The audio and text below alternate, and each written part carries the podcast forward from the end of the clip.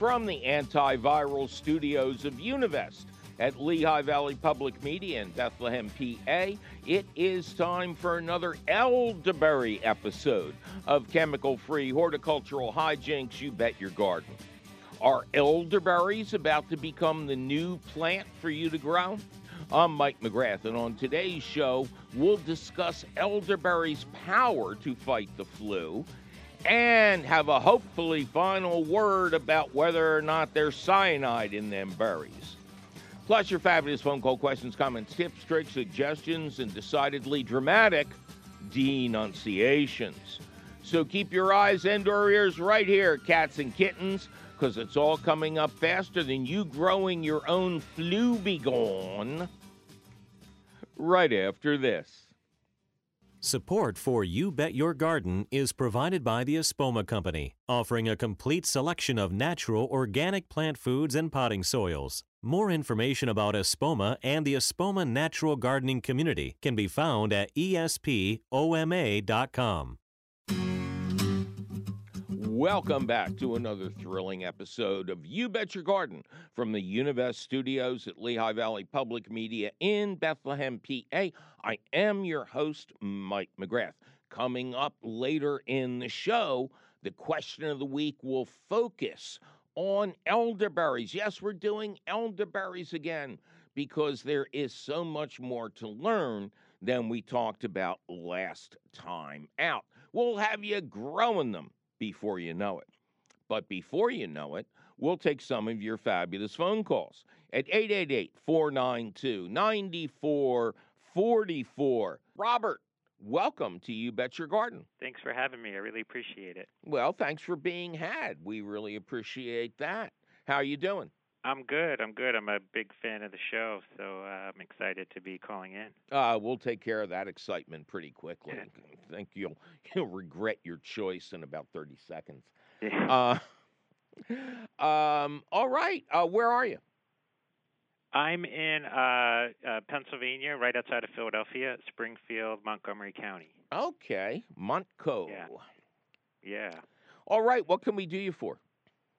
So uh, I recently moved out of the city to a house that has this really beautiful, old, um, spectacular oak tree. It's a white oak tree. Um, it's in our backyard.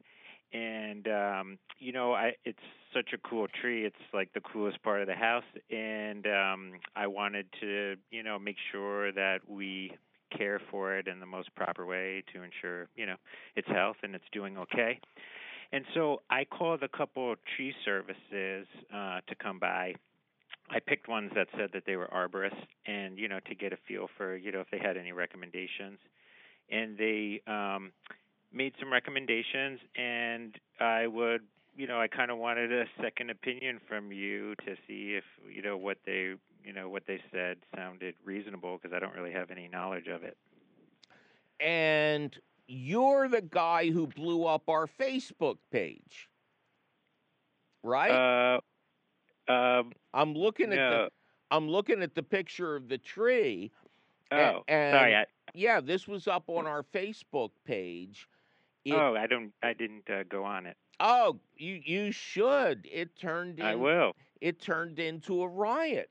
Uh, oh, really? Yeah, we got four or five times the numbers of likes or loves we normally oh, cool. get. I last I looked, there were almost fifty comments, a whole bunch of shares. And, oh, wow. Um, I didn't realize that. Yeah, no. So I, I remember you. I can't, I was oh, going cool. b- back and forth checking the numbers. I felt like we had won the lotto or something. Oh, so, that's awesome. I'm, I'm not a big Facebook guy, but, you know, I'll check it out. Oh, yeah, and our Facebook page is tons of fun. Um, I cool. would urge anybody who watches or listens to uh, to check it out. There's some great discussions on there and some amazing some amazing pictures from gardeners. Well, you're right. Cool. This is a beautiful oak. I'm looking at it now. The house looks interesting, and I yeah. I love how this greenery is cut out around the oak. Yeah. And we can see the root flare of the oak, which uh-huh. means, and and we can also see it fully leafed out. And those right. two things tell me you don't need to do a darn thing here. No, that's nice to hear. I mean, I wasn't, like, worried about anything. It just seems like a couple hundred-year-old tree that I would really like to, you know, make sure its health, uh, you know. It'll uh, it'll live for another hundred years if you stop trying to help it. Yeah, I mean, I haven't, and um, can I can I just tell you, like, what they recommended and Please. and, and pick your brain? Please. So Slim they told Pickens. me that. The, they told me that the small little, like, fresh branches that, that grow off the main branches are something called suckers, and they need to be removed. Um, I mean, I could just stop at each one or tell you all, like, the... Th- the all right, I'll branches. tell you right now. Suckers come up from the ground. There are, uh-huh. there are no suckers um, around your tree. I'm guessing... what the tree has are called water sprouts, and those are new branches that go straight up. And I believe you told us in your original email or whatever that these water sprouts leaf out beautifully and make the tree appear more full. Yeah, and I just thought, like, the tree wants more leaves, and it's sprouting these things, and it's getting a lot of nice leaves from them. Why would you cut them off was kind of my feeling. Well, you know, maybe because they have a boat payment due or, you know. Yeah, I mean, I even Googled it, and even online people, like, I've seen things written that say that these, uh, well, I guess water sprouts will divert energy from the main branch, and therefore they should be removed. That, like, I saw that if written a few times. Yeah, I'll bet. That's why I can't retire. Uh, that's why I have to stay in this job. What is coming off the water sprouts? More leaves. How does the right. tree collect energy over the summer? By using its leaves as solar panels for photosynthesis. And the more leaves, the more energy that's transmitted to the tree, down to the roots and to strengthen the trunk. Everything you cut off that is leafing out is stealing energy from the tree. Um, I don't know if the people who said this kind of thing try to figure out questions and answers using Yahtzee dice or whatever.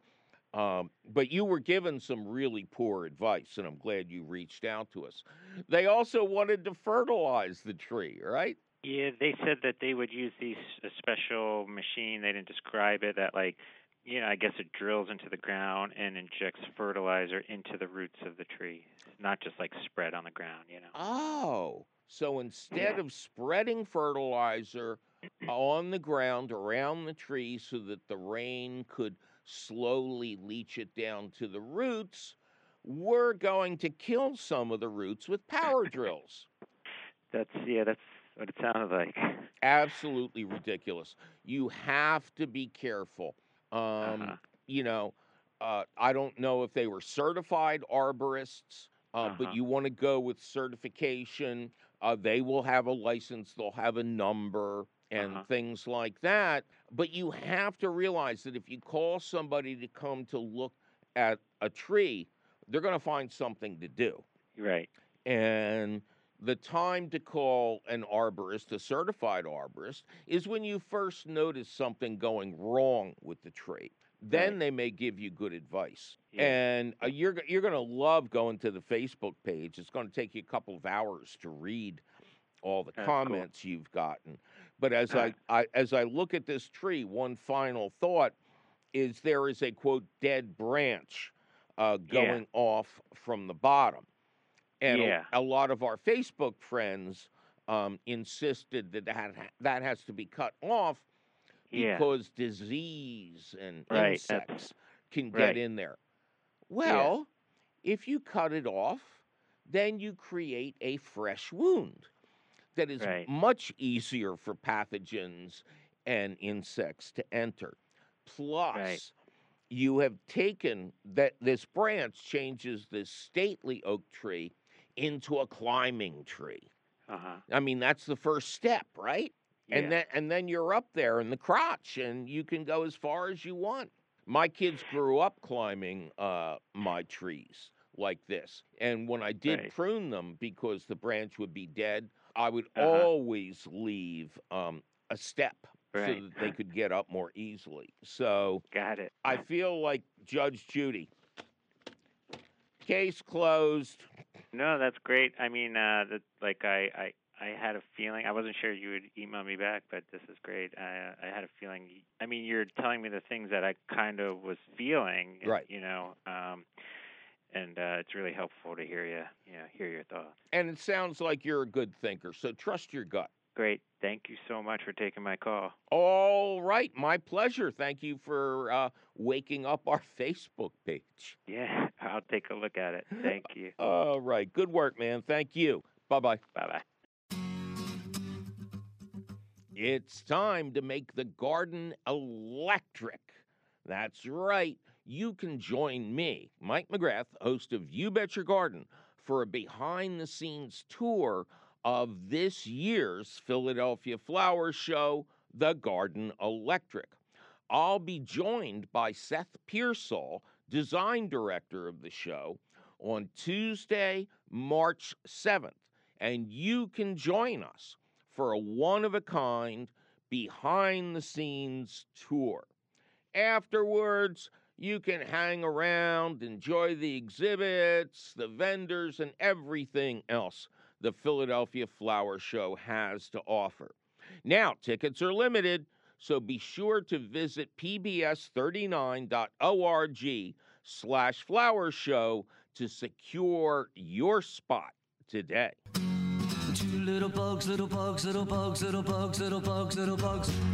Two little bugs, little bugs, little bugs, little bugs, little bugs, little bugs. Two little bugs, little bugs, little bugs, little bugs, little bugs, little bugs.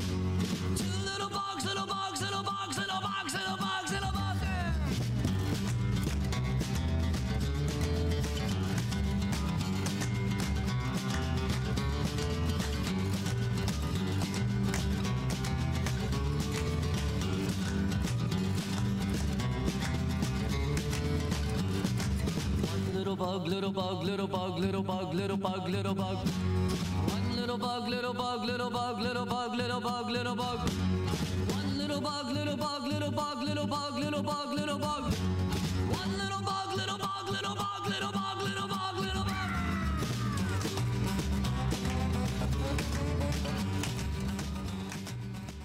Well, it's time for me to take a little break and inform all of yous that our special audio-only segment in the news is coming up. This time out, we have great news about eagles, hawks, and other raptors. That's coming up next on You Bet Your Garden from the Univest studios at Lehigh Valley Public Media in Bethlehem, Pennsylvania.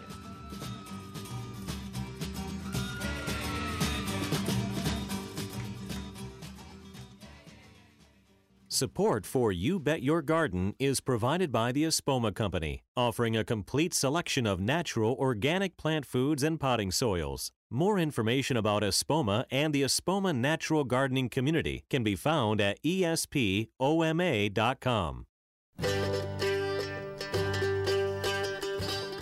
Welcome to another thrilling episode of You Bet Your Garden from the Univest studios at Lehigh Valley Public Media in Bethlehem, P A.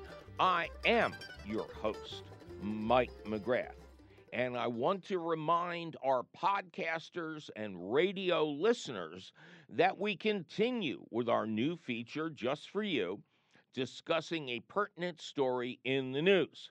This week, bald eagles, hawks, and other raptors are making a comeback, as measured in a very appropriately named location.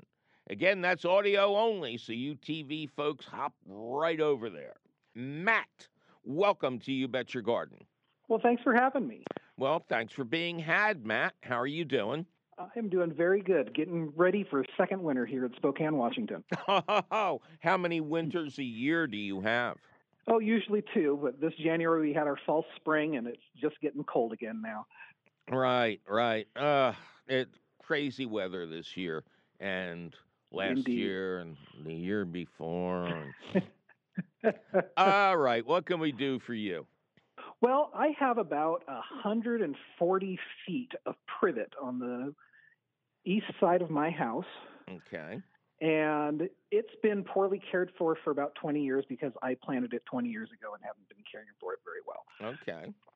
Um, recently, due to some construction, I ended up chopping back uh, one end of the privet pretty harshly just so I could get some equipment in and out. Mm-hmm. And that privet uh, seems to be healthier and looking better than the rest of the entire row.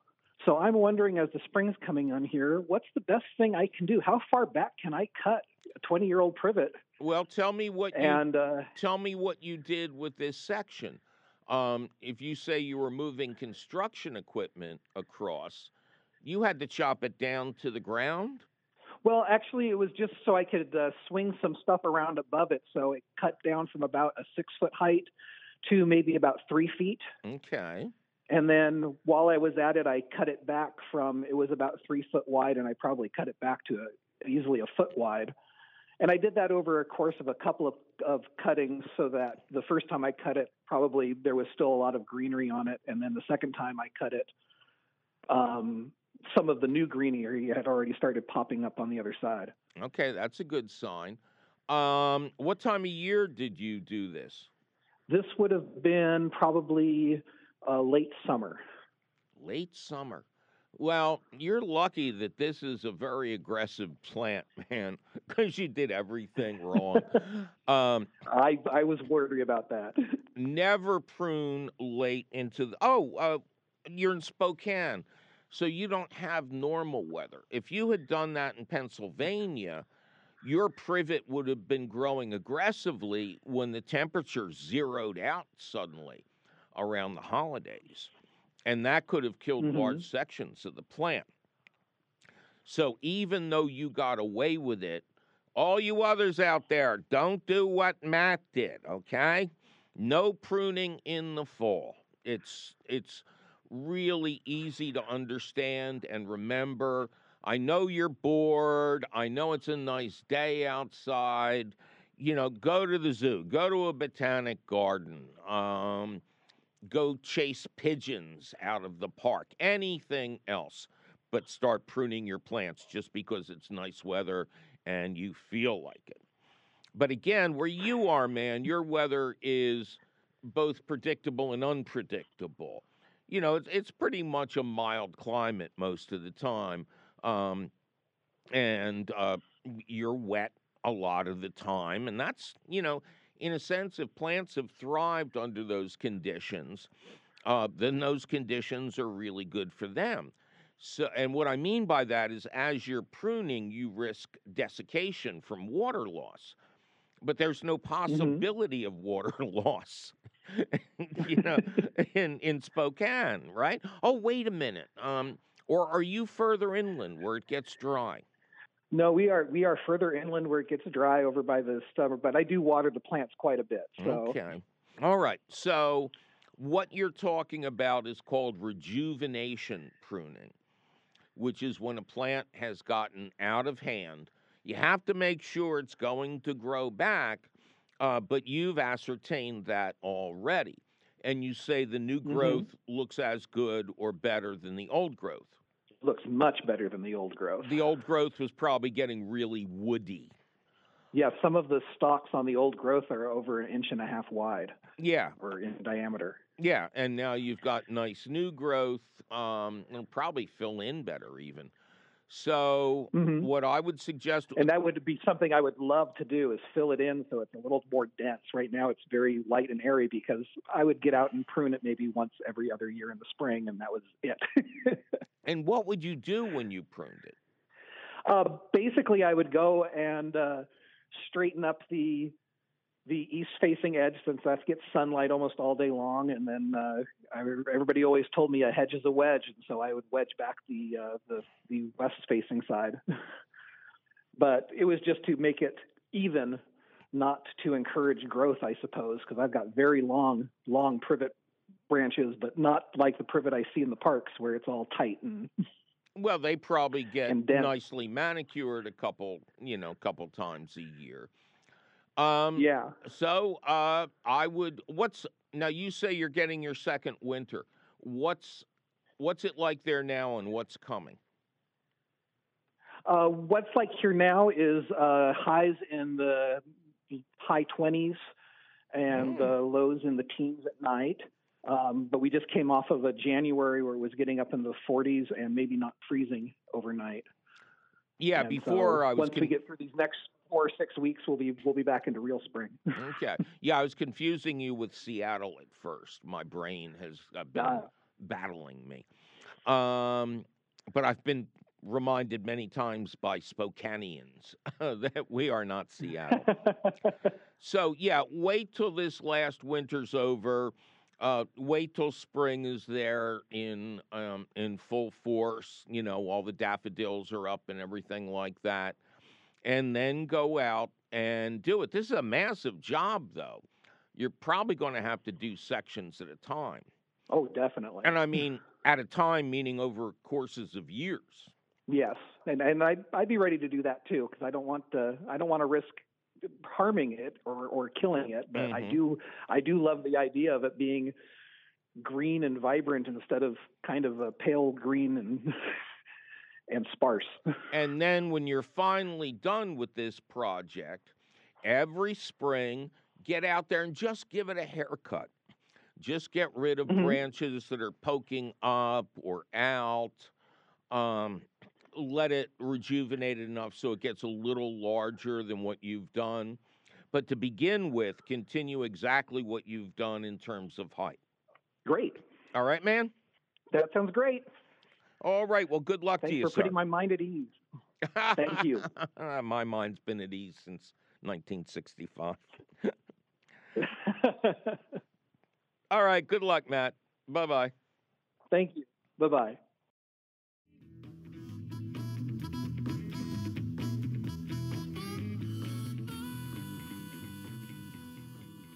Hey there, cats and kittens. I'm Mike McGrath, host of You Bet Your Garden.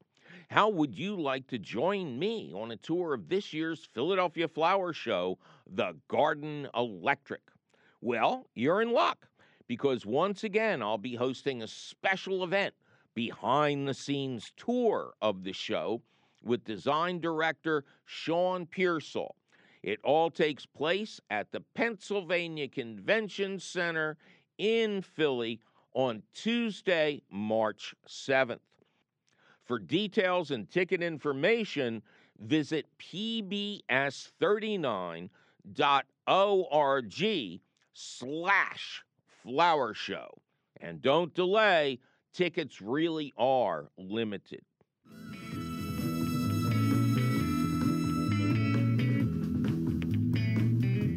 Shock a little boat, sell it to me. No, I need me a mess of it.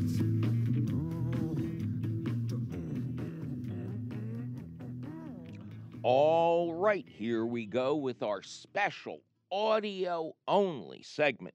You'll only hear this if you listen to the podcast or terrestrial radio. Phew, I was afraid I wouldn't get that one out. This week's story is from The Morning Call, which is our local newspaper, and it has great news about raptors. Now, anybody who lives in the Lehigh Valley and many people who live outside of it have heard of the Hawk Mountain Sanctuary. Now, I don't know that this part is in the story, uh, but Hawk Mountain was originally a place where hunters would go and shoot down hawks as they migrated through the area. Uh, you know, essentially a pretty horrifying concept. But it transitioned into a sanctuary, and they have been following the migrations of these fabulous birds for many, many years. And this year was very special on several occasions. Um, there are a lot of people, they take turns watching for them. And the, the season Uh, begins August fifteenth, ends December fifteenth, in case you were thinking of visiting Hawk Mountain, which is a popular tourist attraction. Um, the overall count of these magnificent birds flying through, um, what is it, the uh, Acopian Center for Conservation Learning at the Hawk Mountain Sanctuary. That's a mouthful. Anyway, the overall count was over twenty-five percent higher than average, which is amazing. But the interesting part was bald eagles, who we do see at our property every once in a while, but it's not a common sight like in Alaska where there's millions of them. Um, the bald eagle count uh, was twenty percent above the average.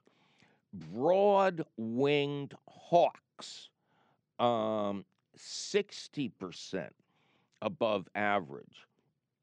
Uh, but, you know, you never get, you know, nothing but good news. Red-tailed hawks, the count was down. Now, on any given day, uh, in the middle of the migration, a thousand raptors will pass over the Hawk Mountain Sanctuary, and it is just an astonishing sight. The bad, bad news or interesting news was that my favorite, the red-tailed hawk, its numbers were down. But I knew for a fact, just driving around the neighborhood, that the numbers weren't down. Um, they were much more prevalent than eagles and other forms of raptors. And it is speculated that climate change has made it possible for them to migrate closer uh, to their summertime home, and they might not have to fly over Hawk Mountain. But the overall story is fabulous. Raptors control vermin. Uh, they are a farmer's best friend, which makes me wonder why they wanted to shoot them. I, I guess loss of chickens. Yep, that, that's probably it. Um, but they do a great deal of good for the environment. And they're, there's nothing I enjoy more than when I'm working out in the garden and a big shadow crosses over me. And I looked up, and there is one of these beautiful, amazing creatures just soaring effortlessly, Uh, just gliding on the wind. And I don't know anybody who can look up at that and not go, I would love to do that. And, of course, their eyesight is one hundred thousand million times better than ours. So what are they seeing? You know, even from up high, they can spot a rabbit. So the good news, the total news here, is these creatures that were almost decimated are making a great comeback. I will remind those people my age um, and try to educate young people that Rachel Carson drew attention to the plight of bald eagles in particular, and in a book called Silent Spring, which everyone should read, explained that the use of D D T, a long uh, forbidden pesticide, but used heavily back then, was getting into the bloodstreams of the little animals, the mice, the rats, the voles, the rabbits, things like that. And then uh, the raptors would eat them, and it would concentrate the poisons in these larger creatures. It's always the top of the food chain that um, that gets the most hurt. So the book was a hit. The time was right. The environmental movement um, was just getting started in its modern form. And today, the evidence of her work is just undeniable. And if you don't believe it, visit the Hawk Mountain Sanctuary. Well, it's time for me to take another little break and proudly announce that we will once again be hosting our special event, Behind the Scenes at the Philadelphia Flower Show. On Tuesday, March seventh, a lucky number of you will join me and the show's new designer as we look at the central exhibit, and he and I chat about what it takes to put the greatest show on earth together. Uh, tickets are extremely limited, and we urge you to get yours now. That's for the show on Tuesday, March seventh. Uh, to get more information and to grab those tickets, please go to pbs39.org slash flower show.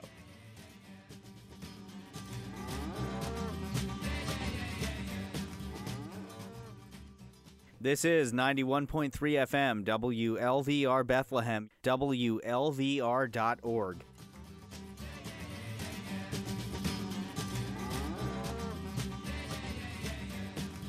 Welcome back to another thrilling episode of You Bet Your Garden from the Univest studios at Lehigh Valley Public Media in Bethlehem, P A. I am your host, Mike McGrath, and we're in the stretch now, cats and kittens. In just a little bit, we will get to the question of the week, where we will delve deeper into the mystery of elderberries. And whether you're elder or younger, you'll enjoy what we have to say right after more of your fabulous phone calls at eight eight eight, four nine two, nine four four four. Ted, welcome to You Bet Your... Hi, Mike. Hi, Ted. Good to talk to you. Good to talk to you, too. How you doing? I'm doing fine today. We have a, a beautiful day here. And where is here? Um, live just outside of Farmland, Indiana, which is in east central Indiana. Okay. And uh, we're not we're not too far from Muncie, Indiana, where Ball State University is at. Okay, very good. Um, all right, what can we do you for? Well, we had some problems last year in our garden with European squash borer, and that was a totally new experience for me. Never had issues with them. And I wanted to talk to you a little bit about what we could do to prevent and or treat them in case we have an outbreak this year. Um, we've been trying to keep our garden pretty much chemical-free. So if, if you would know of some things we could do in oh, that yeah. aspect, that would be great. No, I can't even imagine a chemical uh, that would be very effective uh, because, as you probably know, a moth flies into your garden, lays her eggs at the base of your squash vines, right where the vines come out of the soil. The eggs hatch, and tiny little larvae come out and chew their way inside the hollow stem of the squash vine, and they are hidden. You can't see them. And before you know it, the squash plant looks like it's either got too much water or not enough water. And if you tug at it gently, it'll just break off at the soil line. So that's just exactly what happened. That's why I get the big money, Ted. Uh, I wish. Um, so the answer is physical. Um, do you do you grow from seed, or do you start your plants indoors? Uh, both, and probably with uh, the zucchini and the melon plants and that, we start those first and then put out in the garden. Okay. So here's the deal. Any squash you're growing that has a solid stem, you don't have to worry about. They only attack hollow-stemmed squash like pumpkins. Um, okay. So I advise you um, to uh, start your seeds of all your squash, uh, just so that you can get a plant that's about six, eight inches tall. And then, okay. then when you put it in the ground, You can do a number of different things. You can wrap medical tape uh, around the part where the soil meets the stem, and you want to go like three inches down and three inches up. Some people prefer aluminum foil. Again, same thing. And, and and if you ever got a piece of aluminum foil caught in your teeth, you know that these little buggers are not going to enjoy that bite. I wouldn't think. Now, one interesting thing that has come up in the research is that it takes about a week from the time the female moth lays her eggs to when the little caterpillars come out. So if during that time you just get like a sprayer of just plain water and hit that area where the, uh, again, where the vine enters the soil, you'll dislodge the eggs okay. and ruin their day. Some people will also wipe the vine gently with a damp cloth. You don't need anything on the cloth. I mean, you're just removing those eggs. And if you do that once okay. a week, I mean, they don't have a chance. Okay, sounds great. Um, here's a question. Is there a certain time of the spring or summer that you really should be on guard for them? Yes. Or just yes. throughout? And you mentioned Ball Horticultural or Ball State yes. University. Um, is that yes. is that your uh, extension service for the uh, for the entire state of Indiana? No, no, that's through Purdue, but okay. I do belong to the Master Gardeners. I would over, go uh, no in Delaware County. I would I would go to Purdue, uh, go on their website and look up emergence times. They will know exactly okay. when these insects um, start, when you know, when the females fly in. That's what you want. As soon as the females okay. fly in. And you should also take a good look. I think the female, it's been a while, I think the female is very distinctive looking and may even be a day flying moth um, that looks very unusual. So as soon as you would okay. see one of these creatures, you'd go into your your wiping or spraying. But there's no harm to the plant to wrap it up um, way in advance of that. All okay. right, man? Okay. Sounds good. Thank you very much. My pleasure. You take care and have a good season, pal. Y- you too. Bye. Bye-bye. All right. Once again, it is time for the question of the week, which we are calling The Elderberry Saga, a new look at elderberries. Slater, who listens to us on W P S U from State College, P A, can't get enough about elderberries. He writes, I'm hoping you will go into even more detail about elderberries and tap into the enthusiastic cult following that these fruits are gaining the way you did with, say, persimmons a few years ago. Two decades ago, when I built my house in the mountains surrounding Williamsport, elderberries grew wild. I didn't like the taste and considered them to be a horrible bushy weed to be eradicated. Now I love them. Here's what I learned. Although elderberry is streaking to popularity in America, as evidenced by an elderberry section in every drugstore, ninety percent of the berries used in these concoctions are imported, dried, and from Europe. Not because growing conditions are any better there, it's just that European elderberries have been established as medicinally useful for a long time. A gentleman named Terry Durham in Missouri is trying to promote the American elderberry, the Johnny Appleseed of elderberries. He's appeared on many YouTube channels and podcasts and is a wealth of information.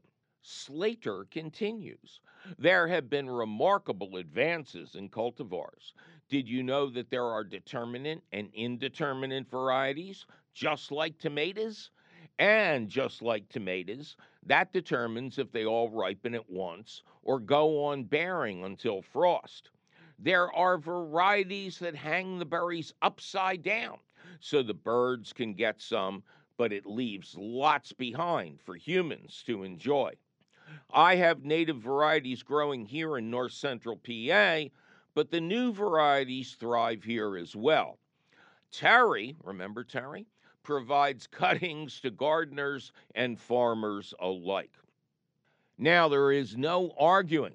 Plain elderberries taste terrible by themselves. The traditional way to make them tasty utilize sugar and lemon juice. However, I mix a little elderberry juice with apple or orange juice, no added sugar, and it's delicious, more than the sum of its parts. McGrath here. Delicious orange juice is loaded with natural sugars, and it's delicious. Did I say that already? Slater isn't done yet. You went on at some length about elderberries containing cyanide. The same could be said for almonds, lima beans, I knew there was something wrong with them, bamboo shoots, and spinach. Certain varieties contain more than others, but you correctly said that they should be cooked and then it all becomes moot. Deer, however, eat elderberry leaves. I speak from experience. First-year plants need to be protected with wire fencing or some other type of deer deterrent. Deer will nibble on older plants, but it's hardly noticeable because their growth is so vigorous. The same can be said of the deer, Slater. All in all, elderberries are the easiest berry I've ever grown. Propagation is just pushing a stick into the ground where it roots with ease. I think, Slater concludes, that you should have Terry Durham on as a guest. His website is river hills harvest dot com. P S. That's also where I got my cuttings. All right, finally I get to talk. I know I've been talking, but I've been talking what another guy was writing.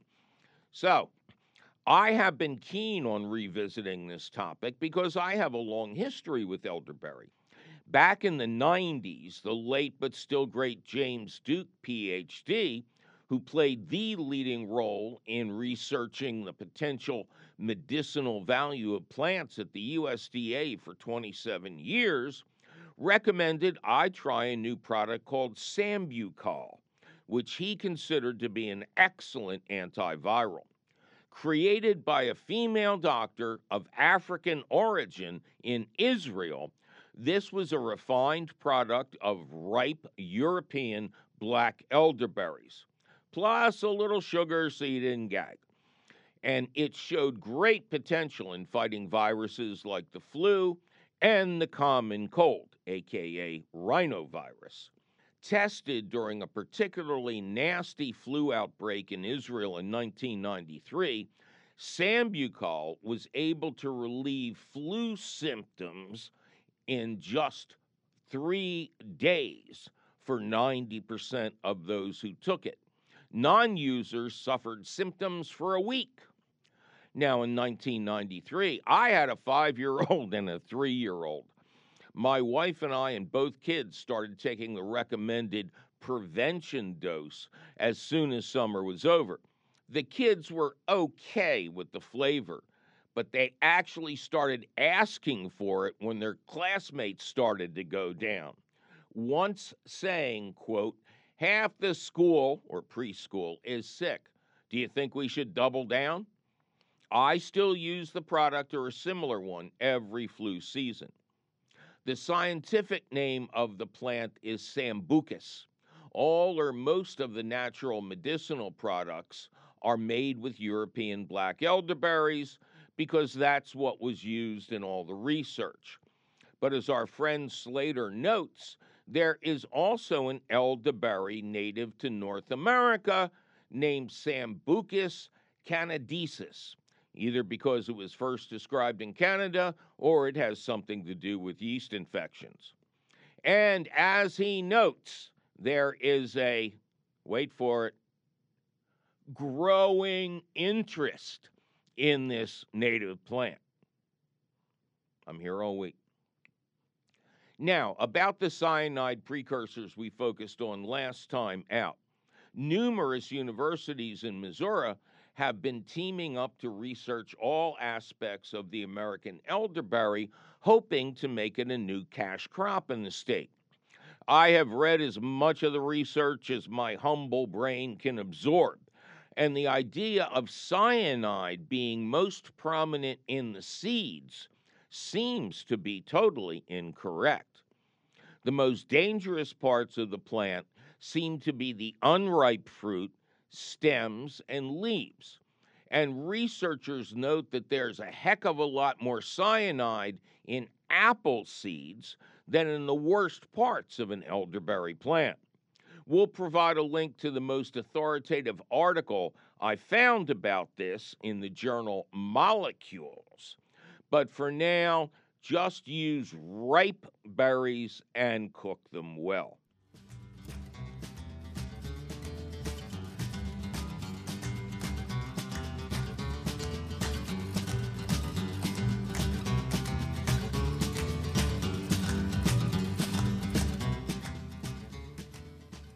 Well, that sure was some interesting information about the berry of the hour now, wasn't it?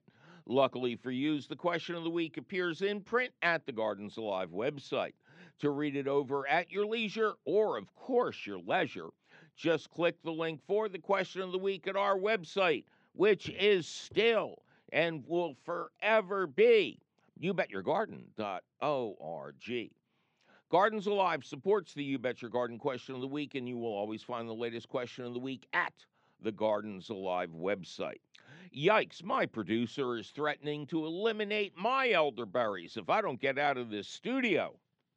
We must be out of time. But you can call us anytime at eight eight eight, four nine two, nine four four four or send us your email. You're tired, you're poor, your wretched refuse of an email teeming towards our garden shore at Y B Y G at W L V T dot org. Please, please include your location. You guys are killing me.